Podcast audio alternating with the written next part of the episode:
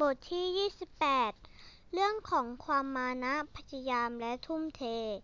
คุณพ่อคนหนึ่งเป็นคนที่เครียดกับผลการเรียนของลูกสาวอยู่เสมอ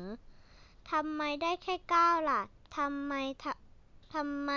ไม่ทำให้ได้สิบเต็ม เป็นคำถามเมื่อคุณพ่อรู้ว่าลูกสาวสอบภาษาอังกฤษได้เก้าคะแนน ก็ได้แค่นี้แหละพ่อ ไม่ดีอีกเหรอ หนูทำเต็มที่แล้วนะ พ่อไม่สนใจสำหรับพ่อหนูต้องทำให้ได้เต็มสิบพ่อแม่ทุกคนบอกว่ารักลูก แต่บางครั้งความคาดหวังที่มาพร้อมกับความรัก กลับกลายเป็นภาระที่ลูกต้องแบกแบบรักแบบรับไว้เอาไว้ เพราะไม่มีลูกคนไหนที่อยากทำให้พ่อแม่ผิดหวัง และ ความคาดหวังของพ่อแม่มักจะมุ่งไปที่ความสำเร็จ ผลลัพธ์ของสิ่งที่มองเห็น ไม่ว่าจะเป็นคะแนนที่ออกมา โรงเรียนที่สอบติด คณะที่สอบได้ แม้ว่าบางครั้งลูกๆก็พยายามอย่างเต็มที่แล้ว แต่เพราะผลลัพธ์ที่ออกมาไม่เป็นไปอย่างที่พ่อแม่ต้องการ เพราะ ความพยายามของลูกจึงไม่มีความหมายมากพอที่จะทำให้พ่อแม่รู้สึกพอใจ เมื่อต้องแม่เมื่อพ่อแม่ผิดหวัง ลูกก็อดไม่ได้ที่จะเสียใจ เรื่องของคุณพ่อกับลูกสาวทำให้หมอคิดถึงเรื่องของโรนัลโดนักฟุตบอลชื่อดังโปรตุเกสกับเด็ก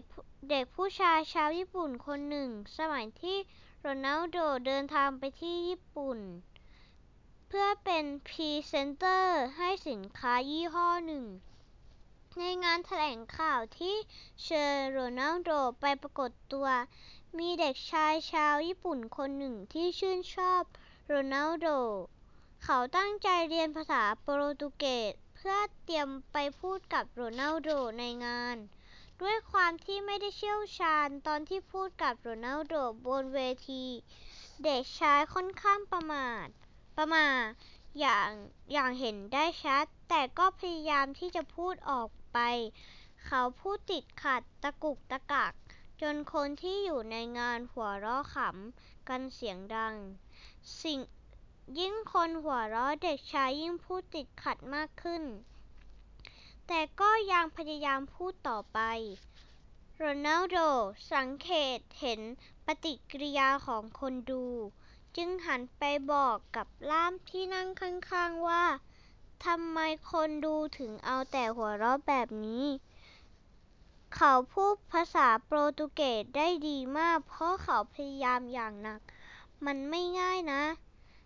ที่จะกล้าขึ้นมาบนเว พูดบนเวทีแบบนี้ เด็กคนนี้เก่งมากๆ เพราะเขามีความพยายาม หลายๆ ครั้งผู้ใหญ่ก็ไม่ได้ตั้งใจที่จะทำร้าย จิตใจที่มุ่งมั่นพยายามของเด็ก แต่เรื่องแบบนี้ก็เกิดขึ้นบ่อยๆ และทำให้เด็กเสียกำลังใจทุกครั้ง คนที่เราคนเราส่วนใหญ่มองข้ามกระบวนการ แต่ไปมุ่งเน้นที่ผลลัพธ์ ความสำเร็จที่มองเห็นจับต้องได้ จริงๆ แล้วความพยายามที่ผ่านมา ก็มีความสำคัญไม่ยิ่งหย่อนไปกว่านั้น และใจที่มีความพยายามทำให้เกิดความมั่นคง และยั่งยืนระยะยาว